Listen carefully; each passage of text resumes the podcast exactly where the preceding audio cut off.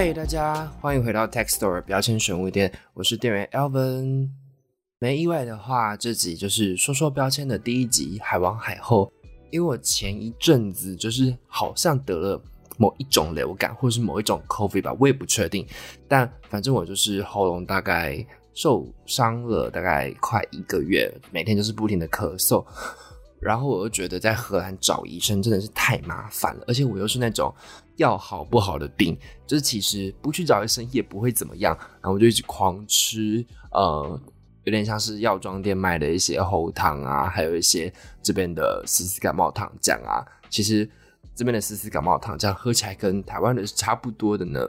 But anyways，希望我等一下声带可以好好的震动。好了，寒暄问暖结束，让我们快速进入今天说说标签的环节吧。Go！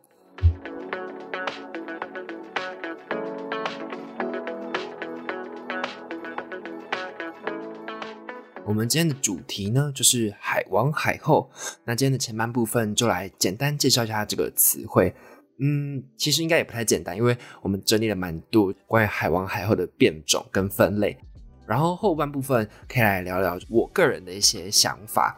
好，首先来说到海王海后的起源。好了，我跟海王海后的起源呢，就是有一次我在呃班上的时候，突然听到有一个人提到这个字，然后她是一位女生，然后我就想说，哎，这个词是是珍珠美人鱼的续集嘛？就是她要出新角色了吗？然后新 就是新的大魔王叫做海王海后。我，对他第一印象，他就是一只会唱歌的黑色美人鱼。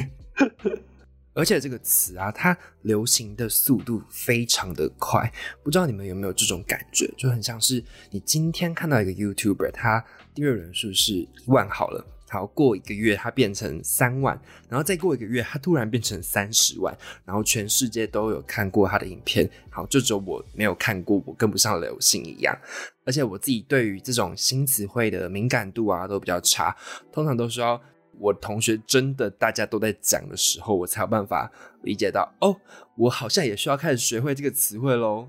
所以呢，我们这边就要先来帮各个年龄层的人科普一下。海王海后呢？这个词，它简单来说，就是在指那些感情状态比较混乱的人。例如说，他们可能会跟好几个人同时在约会，然后在聊天啊，或者是在社交场合的时候，他们很常就是主动的去搭讪别人。这种人的社交能力通常也偏高，但长相就不一定。毕竟就是，嗯，能不能搭讪到人，就是一个社交成语。长相在成语可能背景，那他可能社交点的特别高，哎，背景也不错，那还是可以搭讪到人的。所以海王海后并不是专指那些长得特别好看的人，而是专指那些特别会嗯释放异性魅力，也有可能是同性魅力，但就是特别可以容易跟别人搭讪在一起的人。我刚开始做这集的资料收集的时候，我真的对这个词汇太好奇了，所以我就访问了我身边就是无数的男性跟女性，还查了各种上网络的资料。然后我这边我帮大家统整成两种海王海后的类型，嗯，它主要是以个性跟实际的行为来分类的。第一种，嗯，它很好理解，这种海王海后他们就是想要。约你出去跑跑步，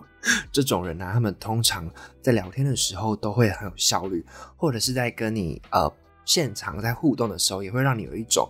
他在不停的散发出强烈的荷尔蒙的感觉，很像是他周边的荷尔蒙是可视化的，然后即便你是一颗木头，你也可以感受得到。那根据我沉溺在交友软体的朋友表示呢，这种人在跟你在线上聊天的时候，他们的讯息是。任务导向的感觉，他们讲的每一句话都会有一点想要把你约出去的感觉。例如说，他可能，嗯，你今天一早起来，那你讯息响了，你点开来看，他是回了一些爱心啊，然后跟你说一声早安呐，什么什么的，然后可能问你，哎，今天早上心情怎么样啊？等一下要干嘛？但通常这就只是一个。聊天的起手式而已，他们没有真的很在乎你的心情，或者是很想要给你一个 good morning。他们下一步就会直捣黄龙，可能问你说：“好诶，那你如果你今天下班之后有空的话，要不要去看电影啊？”大家可以听得出来嘛，他们没有想要真的理解你这个人，他们只是想要疯狂的约你出去，然后尽可能的去打探你的行程啊，找一些可以见缝插针的机会。对，没错，他们就是想要见缝插针，这就是一个见缝就可以插针的聊天手法。而如果这些就叫他们见缝插针式的海王海话好了，倘若他们真的插针成功的话，那呃，这下子就会有不同的衍生的情况产生。一来是他们如果一世成主顾，好，那这段关系就是可以在苟延残喘一下子。但这种类型的人呢，他们大多的时候都追求一种新鲜感，所以除了苟延残喘或者是真的有幸修成正果的案例来说，我觉得大部分的人就是可能见了面，然后或者是真的跑到步了，那尝到的甜头，这些海王海后，大部分的结局还是直接消失。好，刚刚分享完第一种见缝插针式的海王海后呢，第二种是我就是根据前面这一种，呃，反复的观察之后，发现其实并不是每一个海王海后都只想跟你出去跑步而已。我们今天的第二种海王海后呢，我觉得他们比较细微一点，他们成为一只海王海后的原因啊，其实一只对。一只鱼嘛，所以一只好。一只海王海后的原因是，他们其实对于性这方面的事情没有太大的关系，他们享受的是一种跟别人在暧昧的这感觉。比起就是前面呃见缝插针式的海王海后，他们一样还是会约你出去，一样还是会不停的跟你在网络上聊天，但他们更着重的是跟你在一起的时候产生的一种浪漫的氛围。好，为了跟前面那一种。见缝插针式的做个区分，我们这边就姑且叫他们柏拉图式的海王海后好了。那要怎么判断这个海王海后是柏拉图式的还是见缝插针式的呢？我这边就是给出一个最直接的评判标准是：柏拉图式的海王海后是永远没有确认关系的一天。嗯，跟前面那一种相比，前面那一种海王海后比较容易可能突然消失。就等于是他们确认哦，我没有想要跟你继续下去了，所以他们就直接离开。但柏拉图式的海王海后是对于确认关系这一点是没有明确的界限的。就即便他今天可能已经没有喜欢你了，或者是对你也没有兴趣了，他们会比较倾向使用呃冷战或者是淡出的手法，慢慢的远离你。我曾经就是天生观察过一位海王朋友，他的。特色呢，就在于他喜欢那种被别人喜欢的感觉，所以很常看到他同时的跟不同的女性，就是有一些比较亲密的聊天氛围，也就是俗称的撒网。但他们并没有想要呃锁定一只鱼，然后就直接的向他而去这样子。听到这边，应该蛮多女性朋友都心有戚戚焉的，就是大家应该都有那种。而我疯狂跟一个男生聊天，然后聊到最后，哎，没有下文喽的经验，在我身边的案例来说，我觉得在这个情况下比较容易受骗的是女性朋友，因为以一个传统的角度来说，女性在找对象的时候，通常会比较有耐心，也比较喜欢有长久的认识，不会在认识的一开始的时候就说好，喂，我们今天变成男女朋友吧，然后就确认关系。这个情况反而就相对给了柏拉图式的海王机会，他们就觉得啊，我可以慢慢的聊啊，慢慢的给你 dating 啊，结果聊了一年半载还没有下文哦。这时候就会想说，铁定是他太害羞的关系，所以没关系，我们我我们也可以女追男，我可以跟他告白，然后等你鼓起勇气，就是问他，那我们现在关系是怎么样的时候，他就会。面无表情露出一句经典名言：“哦，哦，我现在就还没有决定好要进入下一段关系。”然后他们就觉得这段关系终了。这时候你就会尴尬到不行的傻在那里，想说：“我们手牵了，饭吃了，电影看了，床也上了，好，现在是什么意思？我们还没有要进入一段关系吗？”然后这个男生就会开始。以光速的速度远离你的视线，他可能不会这么的狠心，开始就直接不回你，但总有一天他会绝对彻底的消失在你的生活里。他们可以说出这句话的原因，不代表说他们真的完全不在乎跟你这段浪漫的关系，而是因为就像刚刚前面说的，嗯，他们在对你慢慢没有兴趣的时候，其实就已经慢慢的把自己抽离于这段关系之外了。但是在这个时候，你并不会有很明显的察觉，就像是温水煮青蛙一样。等到你真的受不了问他的时候，他们其实已经完全在这个圈圈之外了。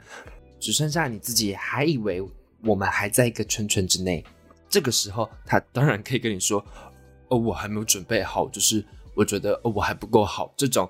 显然就是要把你丢下的这种言论。好，我们刚刚讲了一个女性受害者的角度，接下来我们换边发球，来讲讲男性受害者的状况是怎么样。好了，当一个男性受害者遇到海后的时候，这个状况会怎么样？首先，你先回想一下自己的大学生活，有没有一个永远痴痴的追着别人的那个工程系的同学，特别纯情的那一种，在大学四年里，就是你可以看到他。不停的在追着某一个女生，通常这个他就是会当他的小跟班，然后可能帮这个女生就是签到啊，叫她起床啊，甚至买早餐啊。哦，最重要的是，这个男生一定要帮他修电脑。对，通常就是帮女生修电脑那个男生，就大约是这个角色的定位这样子。这个工程系的同学其实就是深受柏拉图式海后的操控。简单来说呢，就是工具人。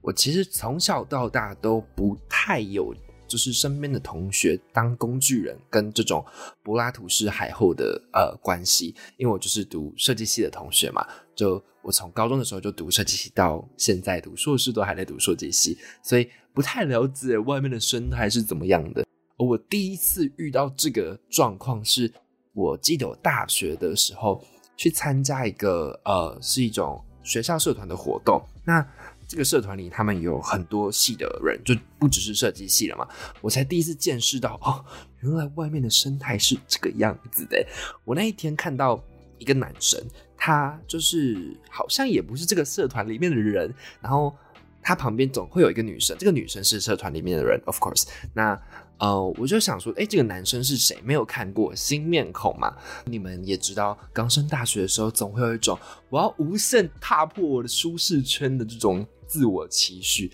就觉得我一定要去认识那些跟我完全没有交集的人。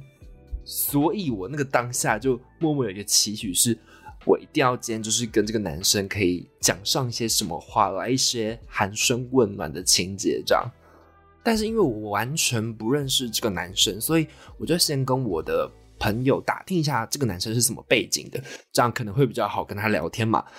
结果这个同学就是我的朋友，就跟我说：“哦，你说那个男生哦，他就是一个呃那个女生的呃爱慕者，然后每天都跟他就是黏在一起。”我就想说：“嗯，哈，什么意思？就是爱慕者？”很好啊，那他们可能会发展成一段男女朋友的关系啊，这样不是挺正常的吗？然后我朋友就露出一个，就是我真的是涉世未深，温室里的花朵里的一个表情。他就说那个女生就是在利用他而已啊。我就说哈，那那为什么为什么这个呃男生会想要被这个女生利用？然后我同学其实答不太出来，因为在他的观察里，这个女生就是不停的叫。这位男生去帮他打杂，帮他跑腿，在他上学，帮他买早餐，就是做一些完全不是一个朋友该做的事情。但这个男生却也心甘情愿。你要说他们在一起了吗？不确定，应该说是根本就没有，因为这个女生同时还有对其他的男生做类似的事情。我们后来就我也没有再去跟这个呃。呃，女生旁边的这位小跟班打招呼，我反而跟我朋友开始聊起，到底为什么这个女生可以不停的控制这个男生？因为我朋友是跟这个女生比较认识一点的。后来我们得出一个结论，是因为这个女生啊，她会不停的露出一些，嗯，我有一点点喜欢你的那种感觉。例如说，在可能聊天的时候啊，会特别透露出一点。而我觉得你跟别人有一点点的不一样。那这时候这个男生，呃，我是说这个小跟班这位男生，他毕竟他好像从小就是读呃可能机械工程啊，然后又是读男校的，他可能这辈子都没有跟女生聊天过，他们就会觉得，哇哦，这个女生铁定是喜欢我，所以我要为她做牛做马。但当然，这个男生也不是一个笨蛋，呃，这个男生在呃被利用的过程中，其实也会觉得说，哎，我们现在的关系到底是怎么样？可是就要就要讲到男生跟女生在互相认识跟互相产生好感的时候的不一样。如果今天是一个男生比较喜欢女生的话，他们的防御力是很低的，而且女生是有很多手段可以展现他们的过人之处。例如说，当这个男生就觉得。哦，我们就是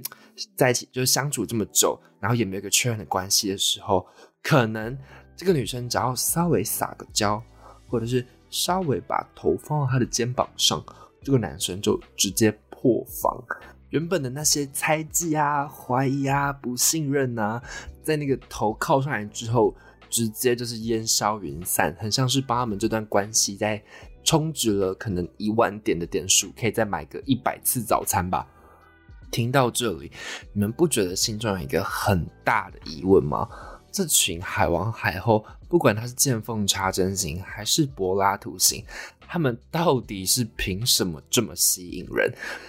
毕竟这个市场就是一个供需法则嘛，那一定是有什么让他们这么的特别，这么的稀少，才可以。让他们吸引到这么多的孤男寡女。讲到这边，我要隆重介绍，就是本频道的一个重要角色，她叫做小辣椒。她是一位生理女性，在我与她相知相识的这几些年来，我察觉到，当然她自己也有察觉到，她就是一只海后。嗯。她成为海后，以及她在海后之后做了什么事，可能不太适合讲出来。但是我们真的想要着重探讨一下她与生俱来的天赋，那就是被动放电。这个词汇呢，是我跟我其他同样认识他的朋友一起互相讨论出来的。我们讨论出，一般的人在喜欢某一个人，想要对他进行追求的时候，当然在聊天的过程中，或是在互动的过程中，会慢慢的去释放自己的荷尔蒙。然后这个行为是有益的，因为对于一般的朋友，或是假设是在对他自己的家人来说，当然就不会有这个释放荷尔蒙的过程。对于他喜欢的人而言，他才会刻意的去释放出“我喜欢你”的这个讯号。但这位小辣椒，他厉害的点就是，他连走路都在放电。有好几次，我跟这根小辣椒走在路上，我们其实那天并没有任何特别的行程，我们只是要一起去一个地方而已。我在他旁边的时候，我会发现。迎面走来的每一个男生，眼睛都会扫向他，非常夸张。而且并不是说在呃学校里或者在大街上才有这个状况，是无论如何何时何地，只要对面走来是一个男性，他们的眼球会扫到他之后还不停止哦，就是经过的时候还会回头看。我真的是觉得太夸张了。然后我后来就直接跟这个小辣椒讨论，就是你平常到底是。做了什么什么神奇的事情，可以让就这些广大的男性这样痴心于你？他其实也并不知道他自己做了什么事情，他就真的只是走在路上而已。是这些男生可能无意间的收到什么被错误解读的讯号吗？后来这位。就是小辣椒，它算是有一点海后的属性，可是因为它这个被动放电的技能，导致它有太多太多诡异的桃花，就是迎面而来了。所以我们还要认真讨论过，到底是哪一些行为导致这么多男生会喜欢他？大概有以下三个重点。第一个是。她的表情，虽然说她就是一个长相算是呃很正常，不是说什么模特等级的女生，但是是好看女生。但是她每一个表情都很满。当你讲一句话的时候，你可以看得到她的表情并不是在发呆的，她的表情是会给你一个恰到好处的回馈，这会让听她讲话或者是看她讲话的人感受到满满的被尊重跟被满足的感觉，就会感觉说，哎，好像我讲的话，这个人听得懂，哎，这样对于一个呃跟他讲话的人来说，可能会产生一些这个人是不是特别懂我的一些讯号。再来第二点是他的言行非常的精致。什么叫做言行非常的精致呢？就是他在呃跟你对谈的过程中，他会有非常恰到好处的聆听跟回应，以及提出他自己的意见，并不是一直在跟你对谈的时候只会发呆的死鱼。例如说，你提出一个话题，虽然他根本就不懂这个话题，他也会有很高的对话的欲望，然后尝试的去接一个你提出来的话题，然后。去附和跟讨论你提出来的意见，最后他也还会再提出说，那我自己在这个主题里面的想法是什么？可以听得到，这是一个抛接球抛的非常顺遂的过程。但当你跟一个呃陌生的人好了，你在讲话的时候抛接头很顺遂，你们就会觉得我跟这个人是不是也心灵相通啊？但其实殊不知只是因为呃这位小辣椒他本来的言行能力就特别好而已。最后要谈的是个性，我发现这一点不是只有在小辣椒这个人物身上，呃，很明显的被观察到，而是作为一个海王海后，他们的个性都会非常的独特而且鲜明，就很像是你会记得哦，这个人的个性就是热情，或者是慵懒，或者是呃神秘这种感觉，他们有非常强的品牌印象。而且他们不会为了就是融入一群朋友，就特别的去改变自己原本的印象，去讨好这群朋友，反而是让呃这群新的朋友去了解哦，他原本就是一个这样子的人。我觉得这一点非常有趣，而且这一点是今天听了十几二十分钟下来，大家应该可以带得走的一个点。当你进入一个陌生的交友圈的时候，如果你只是不停的去改变自己，去妥协自己，然后讨好在这个交友圈里面的其他人，例如说是新的工作伙伴，或者是新的同班同学，而这一群人反而会觉得，哦，你就是一个 yes man，他们就是做说什么或做什么你都会答应，这样对于一个互动的关系来说，好像不是一件很有吸引力的事情，所以反而变成你改变了自己很多，却得不到你自己想要的关系。那反过来说，海王海后的这种呃独特的个性，才能够在一个全新的交友圈中，快速的建立一个自己的形象，然后让这个交友圈里面的其他人知道，哦，我原来是要这样子跟你相处。当然，也不是叫大家变成一个又刻薄又难相处的一个怪咖啦，只是说，透过这个海王海后的启示呢，我们应该要提醒自己，过度的讨好别人，而不是在刚开始相处的时候就展现出真实的自己。这对一个全新的交友圈来说，反而不是很有价值的一件事情。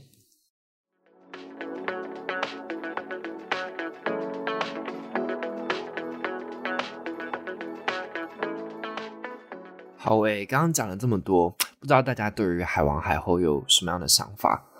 而我自己觉得，海王海后其实表面上是一个光鲜亮丽的角色吗？但我认为他们私底下其实。都是一群很可怜的人。我原本在台湾的时候就已经有这个想法了，但我出国之后更确定这件事情，是因为我出国之后，嗯，我身边的同学也蛮多海王海后的，可以说海王海后其实是一个不分国际的一个语言。然后我自己觉得他们最可怜的原因就是他们永远上不了岸，因为他们在交友的过程中就是用那种暧昧，然后。用比较有企图性的方式在建立关系的，所以他们吸引来的人通常也是海王海后，就算不是海王海后，至少也是海里的一些鱼嘛，因为同性相吸的关系。我这边想要特别分享一个我在国外的同学，嗯，帮他取个化名好了，先叫他 Hank。嗯，觉得他之后应该不会在我的节目里再次出现，但没关系，我们先叫他 Hank。啊，这个 Hank 他长得其实挺好看的。他身高大概一百八，然后长相算很精致，挺鼻大眼，该有的都有。然后他英文非常的流利，还会说三到四种语言。而且我跟他有就是呃共事过一段时间，在个性上来说也非常体贴。例如说，有一次我他发现我有一点点听不懂他在讲什么，他还特地用另外一个方式重讲一次。这对一个我来说，因为我是一个国际学生，他的这个行为真的是加分到不行。如果这个世界上有一种评分机制的话，我就会给他假上上的平等。Hank 本人的感情状态是他目前大概已经单身了一阵子，然后他有跟我透露说，他其实非常想要找到另外一半。大概在几个月前开始使用交友软体，跟不同的女生稳聊，然后也同时有跟几个不同的对象约会。最后他就慢慢的锁定一个目标，好像设计师哦，就是一开始有很多 idea，然后把它浓缩到一个想法。最后他就跟他定案的那个女生 聊了一个月左右。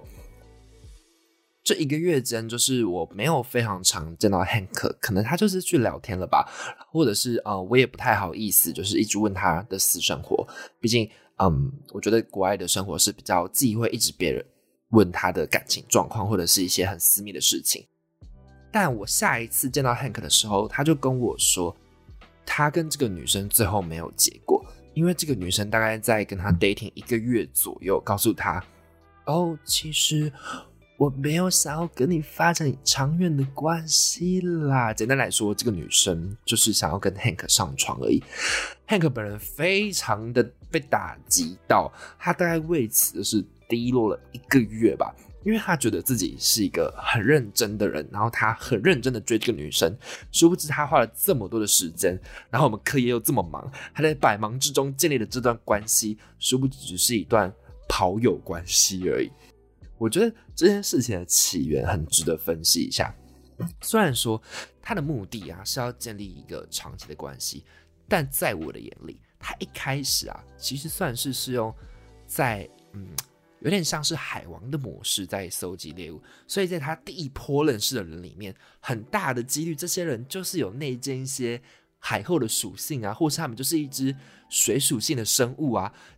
结果导致就是这样的交友方式，虽然增加了 Hank 自己的曝光率，但最后曝光到的对象就是一堆在水里的生物，其实就有点本末倒置了。再加上我觉得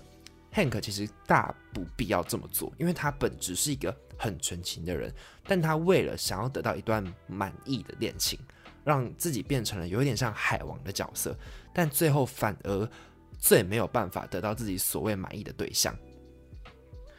我觉得这件事情就是给了我一个警惕，是虽然说我们在可能 Instagram 上面看到很多呃这样子的海王海后，或者是你的生活周边也有很多很多的海王海后，他们长相好看、懂社交、家境背景好什么的，然后会让人家觉得啊，我这个人可能是我的一个模板。那我以后如果想要有一个对象，是不是也要变成这样子的模板呢？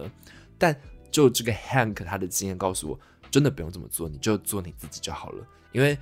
呃，假设你不是那样子的人的话，你用那样的方式去吸引到的人，也不会跟你的本质相符，所以到最后还是会变成一个一场空的结局。而令人觉得有一点点小小的戏剧化的是，在这个 Hank 的故事进行的同时，我也得知了一个叫做小 J 的故事，他也是我的同学，然后 他告诉我说，哦。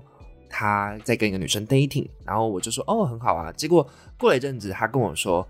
哦，我跟这个女生 dating 了五次，连续五个周末的出去哦，听起来算是还蛮还蛮不错的进展吧。然后我就有点见猎欣喜的问他说哦，那你们现在怎么样啊？然后小杰就跟我说哦，他跟这个女生应该是没戏唱了。然后我就想说哦，为什么？他就说因为这个女生说她不够浪漫。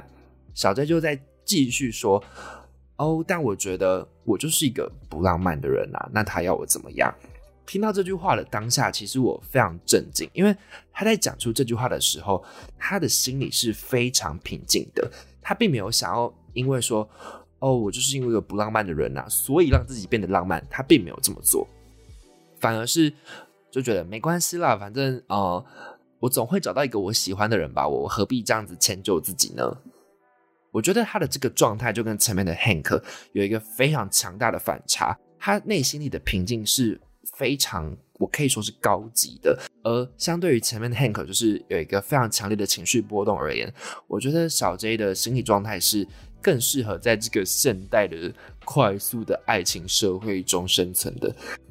会特别提小 J 的例子，就是因为很多人在单身的时候会去尝试的去模仿一些跟自己相差甚远的对象，例如说，他可能在 Instagram 上面看到一个有点小有名气的好网红，好了，或者是在班上有一些比较 hit 的同学，他们可能就是本身就是有蛮多的追求者，会让旁边的人觉得说，是不是我只要成为那一种人，我就可以拥有这么多的追求者？但事实是。以 Hank 的例子来说，他就是变成了他觉得他可以找到很多对象的那种人，但他最后并没有找到任何对象，而且还害自己因为有一个失败的经验的关系，让他变得有一点点胆怯，就很像是有一个成语叫什么“被蛇咬”，然后怕蛇很久的那个成语。简单来说呢，就是他受过了伤，就变得需要很多时间才疗伤，才能够回到原本的状态。